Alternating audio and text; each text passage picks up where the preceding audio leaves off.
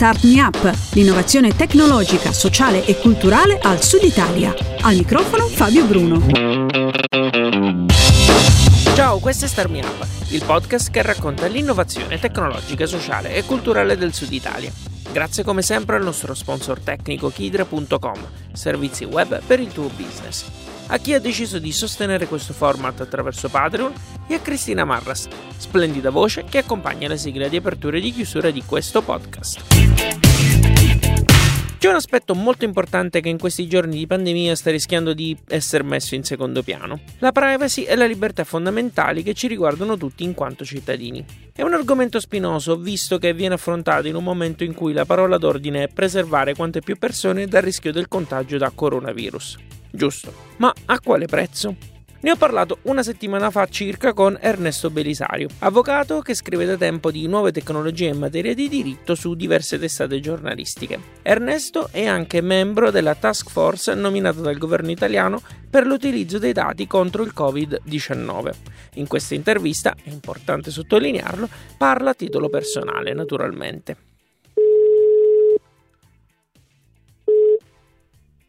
Pronto? Pronto Ernesto, sono Fabio. Ciao Fabio, eccoci. Il primo argomento che tratto con Ernesto Belisario è la trasparenza nella pubblica amministrazione. Un qualcosa che deve essere garantito sempre, soprattutto in un periodo del genere. Tra i motivi per cui noi possiamo definirci una democrazia c'è la trasparenza. La trasparenza che cosa è? Ehm, è la capacità di poter controllare eh, quello che fanno le amministrazioni, come lavorano, come agiscono, come spendono i nostri soldi.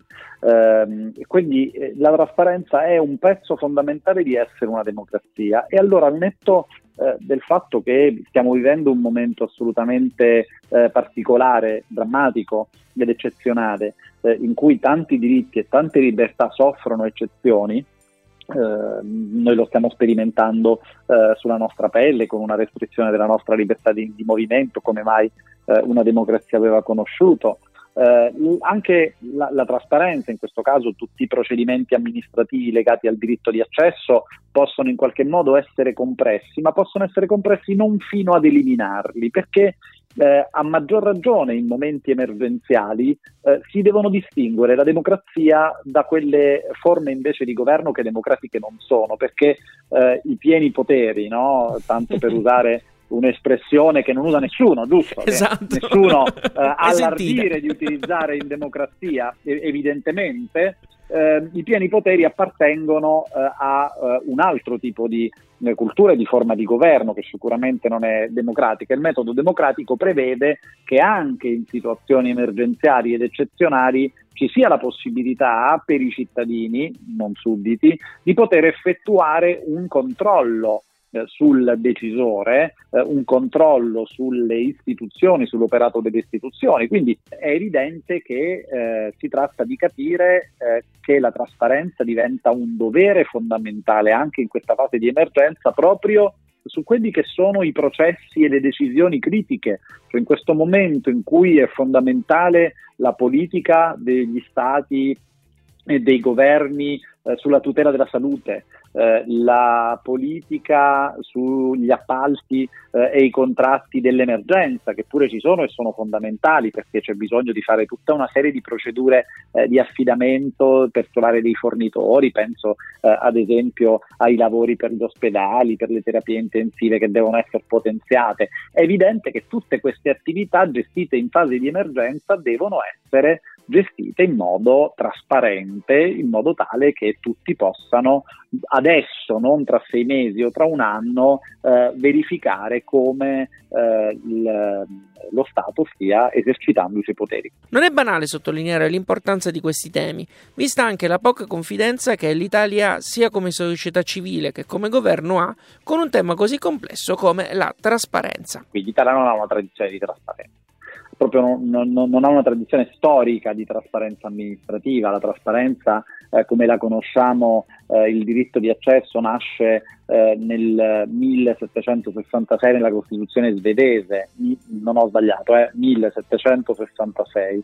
Eh, in Italia la norma corrispondente viene introdotta con un decreto legislativo 97 del 2016, quindi 250 anni dopo. Eh, quindi eh, l'Italia ci è arrivata con grande ritardo, ci siamo arrivati, c'è questa norma eh, che eh, è il decreto trasparenza, che forse ha senso dirlo per tutti, decreto 33 del 2013, che prevede due pezzi di trasparenza, quindi immaginiamo la trasparenza come un corpo che cammina su due gambe, la prima gamba è la trasparenza proattiva, cioè tutte quelle informazioni che le amministrazioni pubblicano senza bisogno che gliele chieda qualcuno sul proprio sito eh, istituzionale, cioè una sezione in particolare che ci deve essere sui siti di tutti gli enti dai comuni alle regioni, dalle scuole eh, alle ASL, ai ministeri, che è la sezione amministrazione trasparente. Lì dentro eh, c'è un bel po' di informazioni, dipendenti, consulenti, eh, il curriculum del dirigente, i, i, contratti, lì ci sono delle informazioni che tra l'altro devono essere aggiornate tempestivamente. E poi eh, la seconda gamba del corpo trasparenza, la cosiddetta trasparenza reattiva, cioè il diritto di accesso. Eh, tutte queste due eh, componenti della trasparenza amministrativa sono in questo testo, che è il decreto 33 del 2013, eh, che tra l'altro eh, si sta anche consolidando perché poi è stato modificato nel 2016 introducendo il diritto di accesso generalizzato, eh, quello che negli Stati Uniti si chiama FOIA, Freedom of Information Act, eh, e devo dire che la giurisprudenza pian piano eh, sta rafforzando questo, questi nuovi diritti. Pian piano l'Italia sta provando a recuperare ehm, il, suo, eh, il, suo, arretrato in termini di trasparenza, il suo debito formativo, eh, chiamandolo con un gergo scolastico. È ovvio che adesso dobbiamo fare uno scatto ulteriore. Lo scatto ulteriore è uno scatto anche della società civile. Ehm, lo dico perché secondo me c'è un, um, un evento molto simbolico nella gestione dell'emergenza. Se voi ricordate all'inizio di questa fase emergenziale, la protezione civile ha iniziato a pubblicare pubblicare sul proprio sito nel classico bollettino dei dati in PDF, delle tabelle, quindi un po' old style, diciamo così.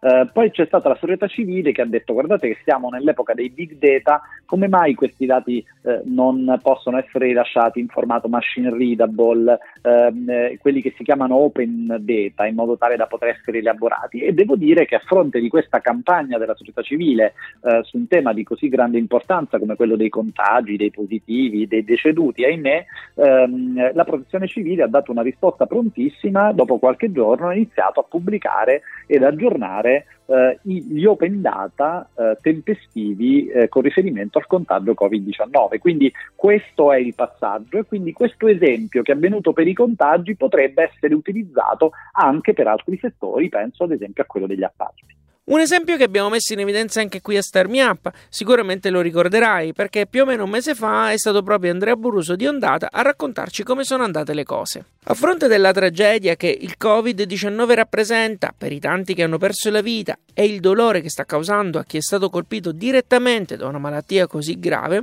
il virus ci ha messo davanti a una grande verità. Sicuramente il Covid-19 ci ha fatto capire che il mondo è cambiato, questo sì.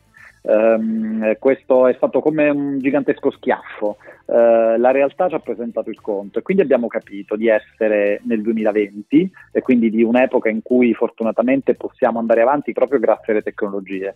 Uh, lo smart working, la trasparenza attraverso i siti web e la comunicazione dei dati, la possibilità di poter comunicare con le persone a noi care nel rispetto delle norme sul distanziamento sociale. Quindi di fatto c'è stata una gigantesca accelerazione in un paese molto arretrato. Uh, anche la parte di learning, la formazione a distanza nelle scuole. Eh, noi pensavamo di essere un paese evoluto, ci siamo resi conto invece di quanta strada dobbiamo fare ancora per essere una smart nation eh, e quindi se, se proprio troviamo in questa che, che, che rimane un, un, evento tragico eh, a livello globale, troviamo de, degli spunti per migliorare, sicuramente abbiamo compreso l'importanza del digitale quindi di un lavoro strutturato eh, anche per la trasparenza. La dicotomia privacy-salute dei cittadini a cui tanti stanno facendo riferimento in questi ultimi tempi è sbagliata, secondo Ernesto Belisario eh, ho letto diversi sondaggi che dicono le persone sono disposte a rinunciare alla propria privacy, quindi ad essere spiate, ad essere tracciate, eh, pur di eh, avere la tutela della propria salute. Eh, io dico che messa in questi termini è sbagliata perché, perché eh, non dobbiamo scegliere, non si tratta di due valori eh, che sono in dicotomia, che sono in contrasto. La sfida della democrazia è gestire l'emergenza eh, e quindi tutelare la salute pubblica nel rispetto delle libertà fondamentali.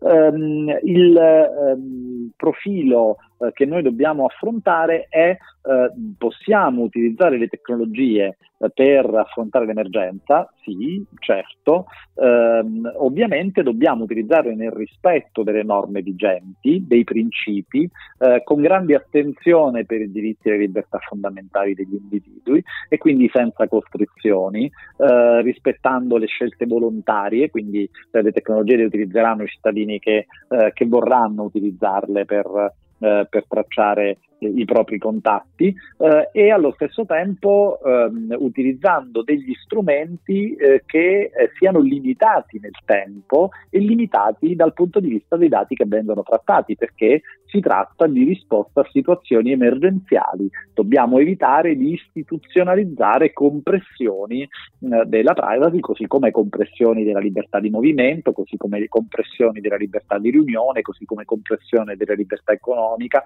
così come compressioni espressione della trasparenza. Quindi eh, risposte eccezionali a situazioni eccezionali, sì, è ovvio, ovviamente nel rispetto dei diritti e delle libertà fondamentali. Mi sembra che questo, tra l'altro, sia anche l'appello che eh, la Commissione europea proprio quest'oggi ha lanciato eh, pubblicando una raccomandazione in questo senso. Da queste premesse è possibile stabilire in che modo progettare una possibile app che aiuti a seguire le persone infette al fine di ridurre i casi di contagio. Di fatto però esistono eh, una serie di accorgimenti tecnici, anche di soluzioni sperimentate eh, in altri paesi in cui eh, gli accorgimenti sono molteplici. Primo è applicazioni o soluzioni che raccolgono il meno dati possibile eh, che li trattengono sui dispositivi senza eh, dare comunicazione centralizzata. Esistono cioè delle soluzioni eh, che eh, consentono di ricorrere ad una elevata pseudonimizzazione, quindi eh, grandissima difficoltà nel poter risalire al soggetto a cui si riferisce quel dato evidentemente, poi ovviamente c'è anche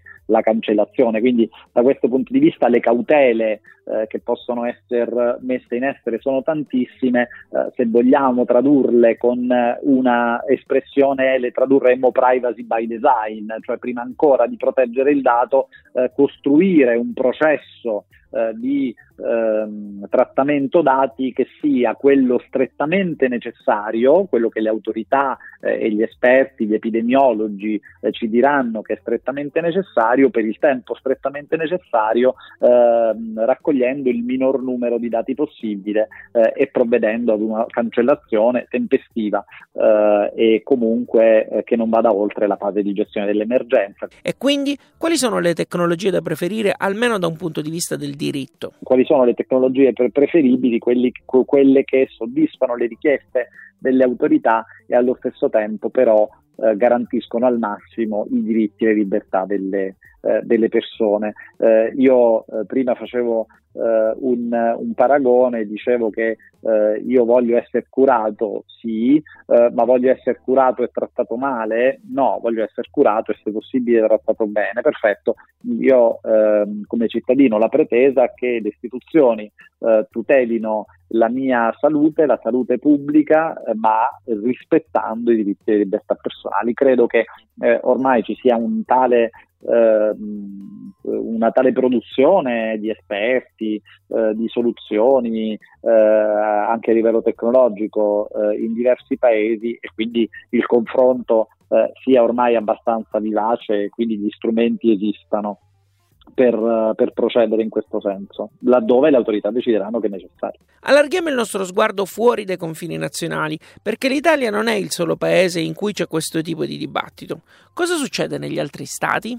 È, è, è, ovvio, è, ovvio, che ci sono delle, dei contesti che sono dal punto di vista dei diritti di libertà molto diversi tra di loro. No? Par- parlare della Cina non, eh, non, può essere sicuramente un buon esempio dal punto di vista dei diritti di libertà rapportato eh, al nostro paese, evidentemente. Um, devo dire che in questo senso eh, è molto apprezzabile eh, la raccomandazione dell'Unione, della Commissione europea, in cui la Commissione europea ehm, auspica di fatto la, eh, un approccio condiviso è strutturato a livello europeo. Eh, questo perché eh, anche da un punto di vista dei diritti e delle libertà eh, dicevamo GDPR, è un regolamento che si applica nello stesso testo in tutti i paesi dell'Unione, poi c'è un'altra norma molto importante eh, sui dati eh, del traffico telefonico che è la cosiddetta direttiva e-privacy, che pure eh, è un'altra normativa europea, quindi è corretto che noi, eh, con tutto il rispetto per le soluzioni che, hanno, che, sono state adottate altrove, parliamo della soluzione europea, perché? Perché l'asticella dei diritti e delle libertà è omogenea nel territorio dell'Unione per l'attività l'attività delle istituzioni europee degli scorsi anni e quindi è fisiologico che il nostro orizzonte possa essere un orizzonte comune ci possa essere la standardizzazione di un approccio europeo. Credo che questa sia una soluzione eh, realistica. Tra l'altro, proprio mentre pubblichiamo il podcast, la Commissione europea dovrebbe pubblicare un toolbox che indichi l'approccio paneuropeo per le applicazioni mobili, redatto in associazione con il Comitato europeo per la protezione dei dati. Parlando di privacy, altro grande tema al centro del dibattito di questi giorni è l'utilizzo dei droni da parte delle amministrazioni locali. All'inizio del lockdown alcuni sindaci e presidenti di regione ne hanno infatti minacciato l'uso per il controllo del territorio. A fine marzo era stato il capo della polizia, Franco Gabrielli, a porre lo stop all'utilizzo di questi mezzi. Il motivo? La sicurezza e la privacy dei cittadini. In realtà è stata la stessa polizia a Pasquetta a utilizzare questi mezzi e non solo. Pensiamo per esempio all'utilizzo di elicotteri per sventare le grigliate. La giustificazione in questi casi arrivava nella possibile massiccia illusione del divieto di rimanere a casa da parte dei cittadini. Ernesto Belisario una settimana fa mi ha detto una cosa che io condivido in pieno francamente questo tipo di controllo eh, così pervasivo dovrebbe essere giustificato eh, è inevitabile, no? mi, mi, sembra una tale eh, pervasività eh, questo tipo di, di, controllo e di verifica che probabilmente eh, non sussistono le condizioni per, eh, per, per vederlo. Non, non, non, in quella cornice europea che ci dicevamo io eh, no, non vedo un controllo di questo tipo, francamente, quindi non, non scorgo la necessità anche perché no, non mi sembra che ci siano proprio le basi eh, fattuali e probabilmente neanche, eh, neanche scientifiche per, mm, per, utilizzarlo. Certo, eh, la, la, tentazione dell'uomo forte, la tentazione dello sceriffo eh, è una tentazione comoda ehm, in cui si può cadere sia dal lato eh, di chi sta eh, dalla parte delle istituzioni, sia alcune volte da parte dei cittadini, no? l'uomo forte che la, eh, che, che, la decide al posto tuo, che si preoccupa di tutto, può essere tranquillizzante, insisto, ripeto, non è la soluzione democratica, la soluzione democratica eh, è fatta di cittadini che non sono trattati come sudditi né come bambini, ma sono trattati come adulti eh, che vanno responsabilizzati, eh, che rispettano le regole, come tra l'altro ci dimostrano anche i dati aggregati, no? ci sono eh, i dati eh, che ha diffuso Google in modalità aggregata qualche giorno fa, sono dei dati che ci dicono come di fatto la grandissima parte della popolazione, ma anche i dati sulle contravvenzioni, sulle multe, ci dicono che le persone eh, sono, stanno a casa, non hanno di fatto compreso la loro, quindi eh, proverei ad utilizzare questi strumenti, le campagne di informazione, eh, la semplificazione delle, dei, dei, messaggi, delle regole, no? molto spesso ehm, pu- puoi correre, sì, ma vicino alla tua abitazione, cos'è vicino, eh, provare a lavorare sulla semplificazione delle norme, delle procedure, sulla loro chiarezza, secondo me eh, è tipico di una democrazia, fare dei controlli, eh, sì, eh, avere eh, un'eccessiva violazione della sfera delle persone, utilizzare strumenti da stato di polizia non è tipico di una democrazia. L'ultimo commento che chiedo ad Ernesto Bellisario è su Zoom e sui rischi apparenti in termini di privacy di chi decide di utilizzare questa piattaforma. Ci sono sicuramente delle, eh, delle evidenze, ma il discorso possiamo farlo per Zoom e per tante altre applicazioni. Um, prima ho utilizzato una, uh, una, parola che è quella di privacy by design, um, quindi soluzione progettata per essere sicura. Um, molto spesso esistono tante soluzioni, tante app che uh, o non sono state progettate con grandissima attenzione alla sicurezza, oppure eh, hanno eh, proprio nel loro modello di business quello di vendere dati. Quindi eh, abbiamo applicazioni che magari cedono a terzi eh, i nostri dati personali. E c'è tutto scritto nell'informativa, quindi eh, quando noi ci scriviamo però per la velocità di andare a chattare con i nostri amici o con i nostri parenti clicchiamo velocemente, accetta le condizioni d'uso, accetta l'informativa privacy, non la leggiamo. Eh, in molte applicazioni c'è scritto lì dentro che cosa quel soggetto fa dei nostri dati, a chi li comunica, se li comunica a terzi, che cosa succede alle registrazioni, sono o non sono sicure. Quindi da questo punto di vista eh, il suggerimento qual è? Eh, tutti siamo diventati ancora più eh, di prima dei cittadini e dei consumatori di tecnologia. Um, questa tecnologia uh, molto spesso la utilizziamo sulla base delle mode del momento, uh, dobbiamo invece essere un po' più smart anche nella scelta dello strumento e quindi A eh, leggiamo i termini e le condizioni d'uso. Eh, per esempio, eh, alcune di queste applicazioni, inizialmente anche Zoom, anche se poi è stato risolto, o meglio Zoom ha comunicato che è stato risolto, comunicava a Facebook i dati degli utenti. Ehm, ma questo succede a tantissime altre piattaforme. Quindi la prima, eh, la, la, prima risposta è eh, non ci dobbiamo fidare, molto spesso dobbiamo semplicemente leggere, cioè dobbiamo fare gli utenti. Um, e quindi capire, uh, per esempio, anche quella non so se ve la ricordate, qualche tempo fa ehm, ha spopolato quell'applicazione che consentiva di scattarsi un selfie e di avere l'invecchiamento attraverso sì. un algoritmo. Anche in quel caso eh, tutti eh, ansiosi di pubblicare il proprio selfie ehm, eh, invecchiato, insomma, posto che eh, francamente tra le tante ansie che ho non c'è quella di vedermi più vecchio, però capisco che può essere un gioco eh, divertente per qualcuno, eh, però prima eh, di scattarsi la foto e di pubblicarla abbiamo guardato ehm, qual era eh, la privacy policy, eh, a chi abbiamo dato la nostra fotografia, perché quella fotografia è stata memorizzata eh, nelle, eh, ne, nelle, infrastrutture informatiche di qualcuno, per farci cosa, cosa potrà fare con, quella, con quell'immagine, abbiamo ceduto dei diritti, perché? quindi forse se fossimo un po' più consapevoli di questo utilizzeremo qualche servizio in meno, ma a vantaggio della nostra sicurezza. Allo stesso tempo, ehm, eh, vale per Zoom, ma vale anche per altre piattaforme, vengono segnalate da più parti tutta una serie di criticità dal punto di vista della sicurezza. Eh, qualcuno è riuscito eh, a eh, accedere ehm, alle registrazioni che dovevano rimanere riservate, qualcun altro è riuscito ad intrufolarsi in riunioni che pure dovevano essere chiuse soltanto su invito. Eh, allora eh, probabilmente dobbiamo eh, penalizzare questi comportamenti. Io credo che come consumatori abbiamo una grandissima arma, siano le nostre scelte di consumo, le nostre scelte di acquisto. finché i fornitori di servizi eh, non capiranno che eh, per loro sono penalizzanti delle, sca- delle, scelte di scarsa privacy o delle scelte di scarsa sicurezza, continueranno a perpetrarle. Quando capiranno invece che incidenti di quel tipo eh, fanno diminuire gli utenti e quindi di fatto sono negative per il loro business, allora probabilmente aumenteranno gli sforzi e gli investimenti in sicurezza e privacy e quindi noi non avremo soltanto un servizio usabile, un servizio eh, facile, agevole, ma avremo anche un servizio sicuro e rispettoso della privacy che deve essere una nostra ambizione. Quindi anche eh, da un punto di vista eh, consumeristico abbiamo dei poteri, dobbiamo esercitarli. Grazie mille per essere stato con noi. Grazie a voi. Lui era Ernesto Belisario. Tutti i link a cui abbiamo fatto riferimento sono come sempre su radiostarmiup.it.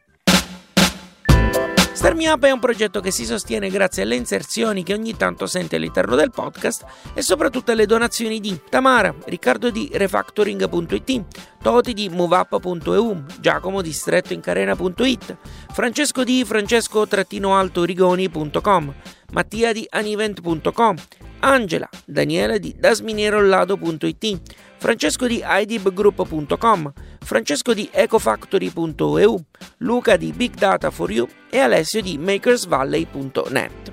Oltre a loro ci sono altre persone che sostengono con un'offerta libera e mensile Star Me Up. Tutti fanno parte del gruppo segreto Telegram, un network di professionisti, appassionati e imprenditori che ha a cuore l'innovazione e il Sud Italia. Scopri tutte le ricompense riservate a chi sostiene Starmi Up. Sono tutte elencate su patreon.com slash fabbruno. La donazione ci permette di garantire a tutti questo podcast, una settimana 4 articoli al mese sul blog di Starmi Up e un gruppo su Facebook dove ogni giorno trovi un'offerta di lavoro o un bando per finanziare il tuo progetto e un link che scelgo io personalmente. Può essere un video, un testo o un evento. L'idea è quella di stimolare la tua curiosità. C'è anche modo di sostenere Starmi Up attraverso azioni gratuite. Queste, come al solito, le lascio dire a Cristina. Io ti ringrazio per averci ascoltato fino a qui e ti do appuntamento alla prossima settimana con un nuovo podcast o, quando lo vorrai, sui canali di Starmi Up. Alla grande!